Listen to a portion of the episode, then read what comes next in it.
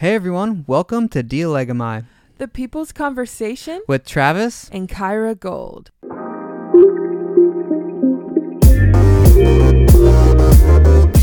If you are new here and we have not yet had the privilege of meeting you, my name is Travis Gold and I'm the lead pastor at For the People's Church located in downtown Los Angeles. And my name is Kyra Gold. We are married and have an incredible son named Axel, who was born in March of 2020. On today's episode of Dialegomai, we're going to be talking about friendship. Yep. And what I find interesting about this topic is when you research for information on relationships, friendship is the least common thing to come up. And yet, friendship is an important conversation for us to have because most of us have engaged or attempted to engage in a friendship to some degree. Right. And oftentimes, we aren't really sure what a gospel centered friendship is and what it looks like. We, as the family of believers, will talk a lot about marriage, dating, and family, but friendship is one of those conversations that easily slips into the background uh, when we talk about relationships. Right. Friendship means different things to different people. For some, a friendship is a simple association, equating a friendship to an acquaintance or somebody that you know. To Mhm. others, friendship is a loving companionship where considerable time and investment mark the relationship. Right. The Bible nowhere presents a clear and concise definition for friendship, but we can glean from various points in Scripture what a biblical friendship is. Right. We see in Scripture that friendship isn't just horizontally amongst each other, but also vertically with our relationship with God. Jesus says in John 15 14, You are my friends if you do what I command. The word Jesus uses here for friend in Koine Common Greek is the word philos. Philos is someone dearly loved in a personal, intimate, and trusted way, someone who is held dear with a close bond of personal affection. And since we live in a world full of undefined relationships and ever changing relational norms, it is important for us biblically to define how our friendships are to stand despite the shifting shadows of the world. Amen. It's funny that you reference John 15, 14, because when I think of friendship, the first passage that comes to mind are the words of Jesus in John 15, verses 9 through 17, where he says, starting in verse 9, As the Father has loved me, so I have loved you. Now remain in my love. If you keep my commands, you will remain in my love, just as I have kept my Father's commands and remain in his love. Verse Mm. 11. I have told you so that my joy may be in you and that your joy may be complete. Verse 12 My command is this love each other as I have loved you. Amen. Greater love has no one than this to lay down one's life for one's friends. Mm. You are my friends if you do what I command. Verse 15 I no longer call you servants because a servant does not know his master's business. Instead, I have called you friends. Mm. For everything that I learned from my Father, I have made known to you. You did not choose me, but I chose you and appointed you so that you might go and bear fruit, Mm. fruit that will last Amen. and so that whatever you ask in my name, the Father will give you. Verse 17 This is my command love each other. Mm. In these verses, Jesus is teaching what he would go on to model with utter perfection and beautiful humility. That true friendship requires sacrifice. Mm. As you read through the entire chapter, speaking of John 15, by the revealing and illuminating power of the Holy Spirit, of course, you'll see that the overarching concern of Jesus in John 15 is that his disciples persevere in the faith. Because we know all too well, as those who follow him, we will face persecution from the world. Right. He is ultimately calling us to live as friends to God. Mm.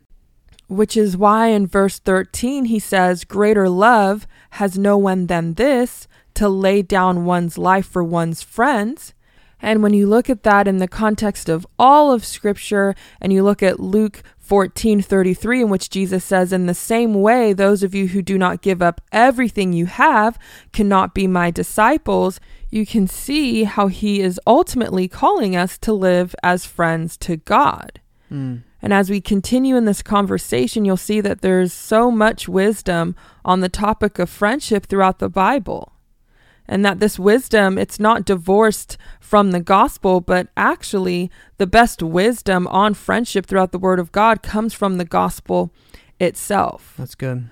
And a good couple of questions to ask yourself before we jump into the conversation is one, do I have godly expectations for friendship? That's a genuine question you should take before the Father in your private devotional time with the Lord and just ask Him as you seek Him in His Word Do I have godly expectations for friendships? Mm, And two, do I turn to God for friendship? that's good. These are two really uh, important questions to ask, especially if you're struggling in the area of friendship. To just start with the Lord and be like, hey, God, do I have godly expectations for friendship? And two, am I turning to you for friendship? Because you are my perfect and faithful friend. So, anywho, with all of that being said, let's jump right into the episode. We will be prayerfully kicking off this conversation in Matthew 16. We can learn so much from Jesus and Peter's interaction here, and we read in Matthew chapter 16, starting in verse 22, where it says, Peter took him aside and began to rebuke him. Never, Lord, he said, this shall never happen to you. Jesus turned and said to him, Get behind me, Satan. You are a stumbling block to me. You do not have in mind the concerns of God, but merely human concerns. To delve into this and get an accurate picture of what's happening here, let's read the surrounding verses to provide some biblical context, starting in verse 13. When Jesus came to the region of Caesarea Philippi, he asked his disciples, Who do people say the Son of Man is? They replied, Some say John the Baptist, others say Elijah, and still others Jeremiah or one of the prophets. But what about you? he asked. Who do you say I am? Simon Peter answered, You are the Messiah, the Son of the living God. Verse 17 Jesus replied, Blessed are you, Simon, son of Jonah, for this was not revealed to you by flesh and blood, but by my Father in heaven. And I tell you that you are Peter, and on this rock I will build my church, and the gates of Hades will not overcome it. I will give you the keys of the kingdom of heaven. Whatever you bind on earth will be bound in heaven, and whatever you loose on earth will be loosed in heaven. Verse 20 Then he ordered his disciples not to tell anyone that he was the Messiah. Verse 21 From that time on, Jesus began to explain to his disciples that he must go to Jerusalem and suffer many things at the hands of the elders, the chief priests, and the teachers of the law, and that he must be killed and on the third day be raised to life.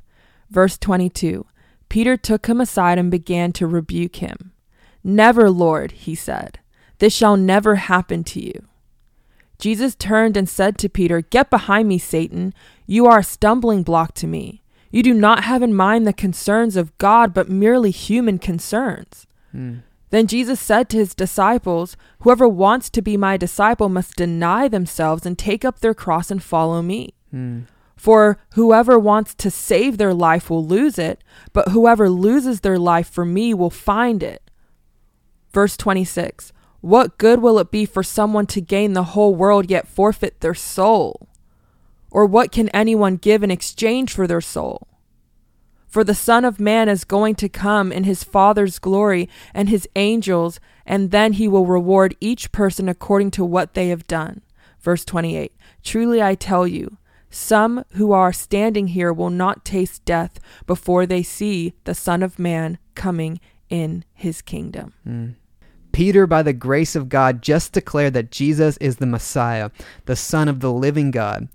Jesus then predicts his death and goes on to explain to his disciples that he must go to Jerusalem, telling them how he will suffer at the hands of the chief priests and the teachers of the law, and that he will be killed and on the third day will rise again. Mm-hmm. And then we see Peter fall into the trap so many of us often do, not just in our friendships, but in our relationships in general, where we Mhm. encourage our friends to place their satisfaction and allegiance outside of God because we Mhm. do not understand where God is taking them. So true.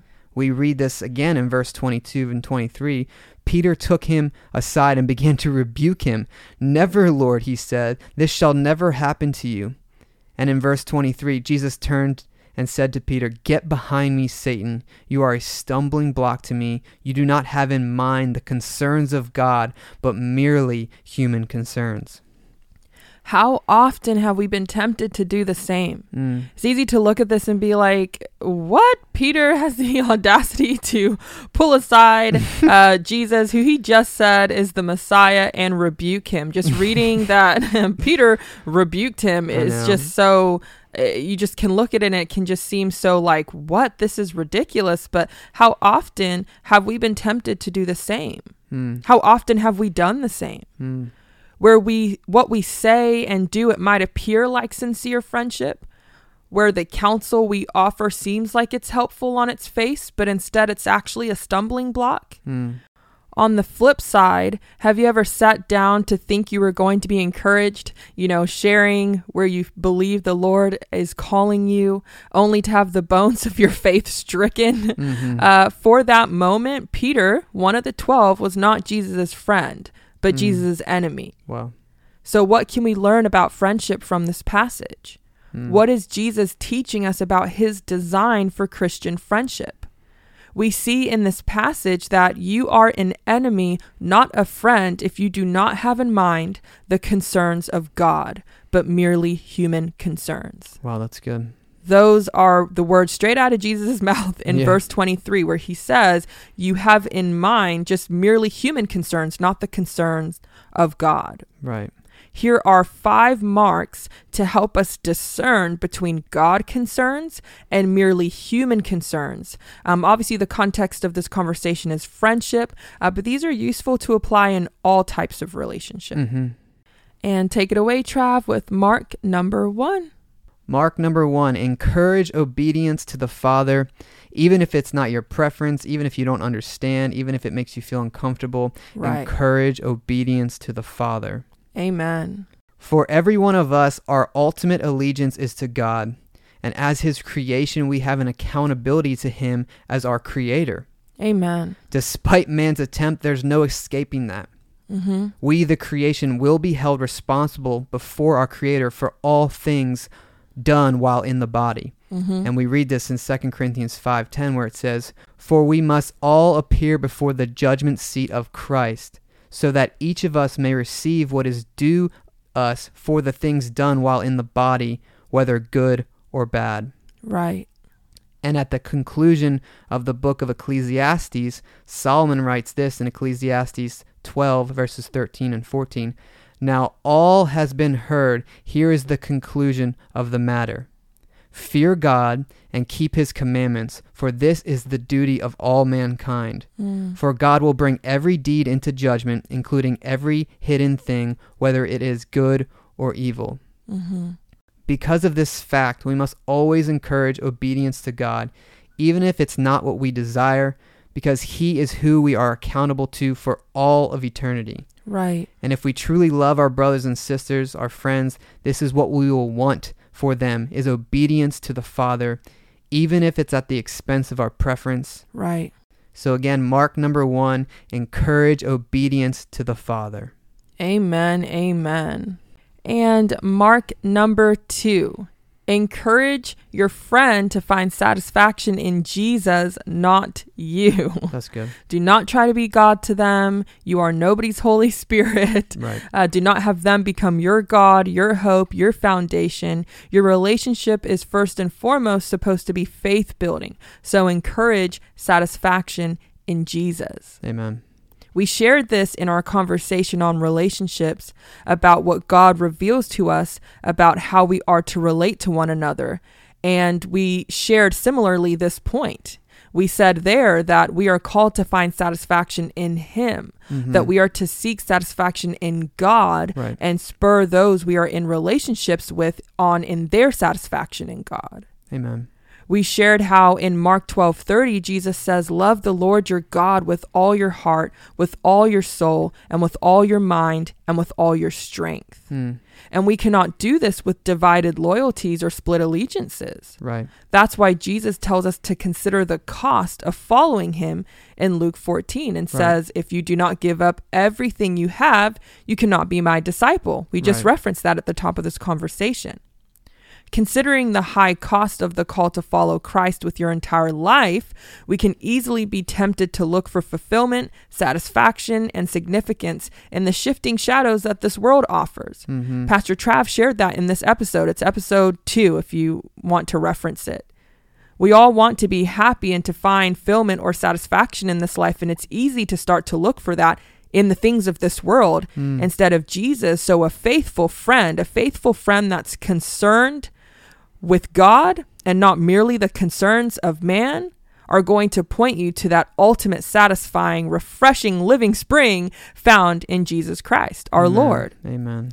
The Bible gives us clear instruction that we must have godly expectations for and of our relationships with one another. That's good. In Psalm 118, verses 8 through 9, we read, It is better to take refuge in the Lord than to trust in humans. Mm. It is better to take refuge in the Lord than to trust in princes. Mm. And I shared in that episode from personal experience that I found that the easiest way to lead a relationship down a destructive path is to place your refuge in that relationship. Mm. The easiest route to disappointment in a relationship is to put your trust in that person, a trust Yeah. that declares a hope found only in Jesus. That's good. Come on. Our hope is in Jesus, and out of the overflow of that hope, we can trust Him with what and who He gives, removes, or withholds. Amen. Our relationship with Jesus and satisfaction in Him is primary in handling His gifts with care and stewarding them for His glory, like the gift of friendship. Amen. So, in all of our relationships, and even in our relational desires, Mm. again, ask the ask the question: Have I submitted this relationship to Jesus? Have I submitted my relational desires to Jesus? That's good. Because as we shared in that episode and have continued to throughout this entire podcast, is is share that few things threaten our faith more than when a good gift of God, beautiful in it of itself, like Trav and I's marriage, like uh, our friends who we love dearly, like our son, like our church, like our family, when those things slowly become necessary for our happiness. Mm. The Bible is clear about this and warns us that desires for other things can come in and choke the word. We read that in Mark 4 19, where Jesus says, But the worries of this life, Mm. the deceitfulness of wealth, and the desire for other things come in and choke the word, making it unfruitful. wow. So, again, mark number two encourage your friends to find satisfaction in Jesus, not you, and you as well. Check your own motives, check your own heart. Am I allowing this person to become my God, my hope, my foundation? Because our relationships should first and foremost be faith building. They should point us to Jesus and encourage satisfaction in Christ. Amen. Amen. There was so much good sauce in that, Kyra. Thank you for sharing. Thank you, Jesus. Mark number three is we must point our friends to God and also bring them to God. So we are to point our friends to God, saying, Hey, you should stop looking for that horizontally in creation and take care of this vertically with your heavenly Father. So we are to point them to Him, and we are also to bring our friends to God, fighting through the waves of distractions and the currents of deception that caused the drifting in the first place with the truth of God's written word and his ultimate word which is Jesus Christ our Lord and Savior.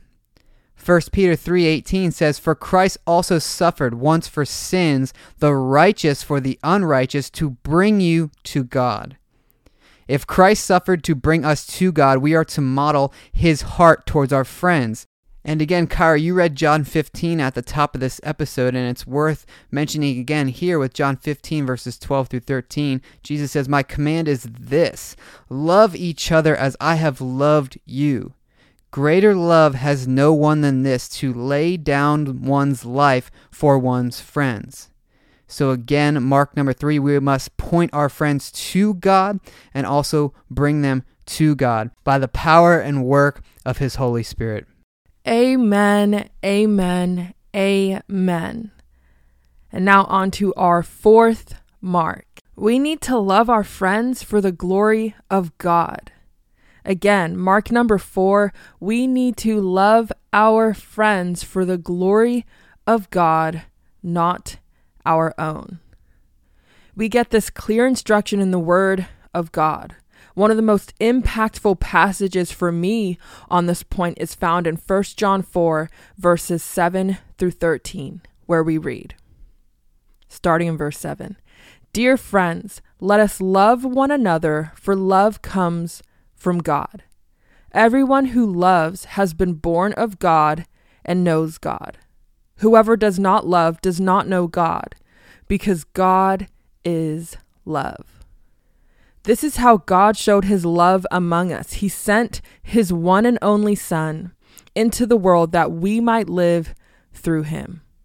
This is love, not that we loved God, but that he loved us and sent his Son as an atoning sacrifice for our sins. Verse 11 Dear friends, since God so loved us, we also ought to love one another. No one has ever seen God, but if we love one another, God lives in us, and his love is made complete in us. Verse 13 This is how we know that we live in him and he in us. He has given us of his Spirit. Thank you, Jesus. I think this passage speaks for itself. We are to love our friends for the glory of God. This is how God showed his his love among us sending his one and only son. That because he's loved us, we ought to love one another and that his love is made complete in us as we love. And that this is how we know that we live in him and he in us um, by the power and work of his spirit. And so let us love one another, for love comes from God. Let us love one another for the glory of God, that our love might point to His perfect, ultimate, beautiful love, made apparent and revealed in the sacrifice of His Son, His life given, not taken. In Jesus' mighty name, amen. Amen, amen, amen. We need to love our friends for the glory of God, not our own. So good. And the last mark, mark number five, we are called to endure and bear with our friends for the sake of Christ. Amen. Hebrews chapter 11, verses 24 through 26 says this By faith, Moses, when he had grown up, refused to be known as the son of Pharaoh's daughter. He chose to be mistreated along with the people of God rather than to enjoy the fleeting pleasures of sin. He regarded disgrace for the sake of Christ as of greater value than the treasures of Egypt because he was looking ahead to his reward. We also read in Ephesians 4, verse 1 through 2, where it says, As a prisoner for the Lord, then I urge you to live a life worthy of the calling you have received. Be completely humble and gentle. Be patient, bearing with one another in love.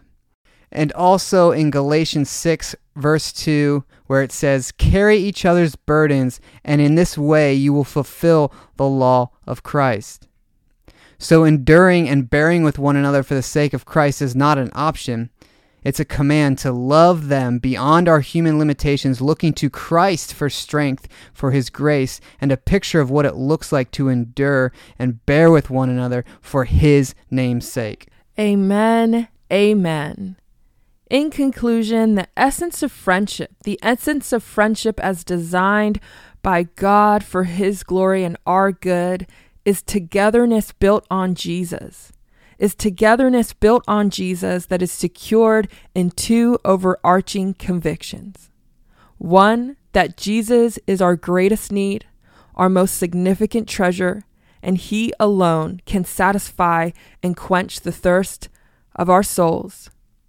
And two, that His kingdom and His will alone are worth both living and dying for. Thank you, Jesus, that you are our perfect and faithful friend. Would your name be hallowed and your will be done. And to you be the glory forever and ever. Amen. Amen. Well, that's it for now. Thank you so much for listening. We are so humbled that you are here. And if you would like to support this free resource, check out the link in the description of the episode. And if you feel led, we would also love to hear from you, whether that's via email, DM, or a review on Apple Podcasts, to hear what the Lord is highlighting to you through His Word in each episode. Keep a lookout for new episodes weekly on Mondays as the Lord wills it. And in the meantime, remember to what? Love God, love His church, and faithfully build your foundation on Him. Christ with prayers and love, Dialegomai, the people's conversation With Travis, and Kyra Gold. peace. See you next time.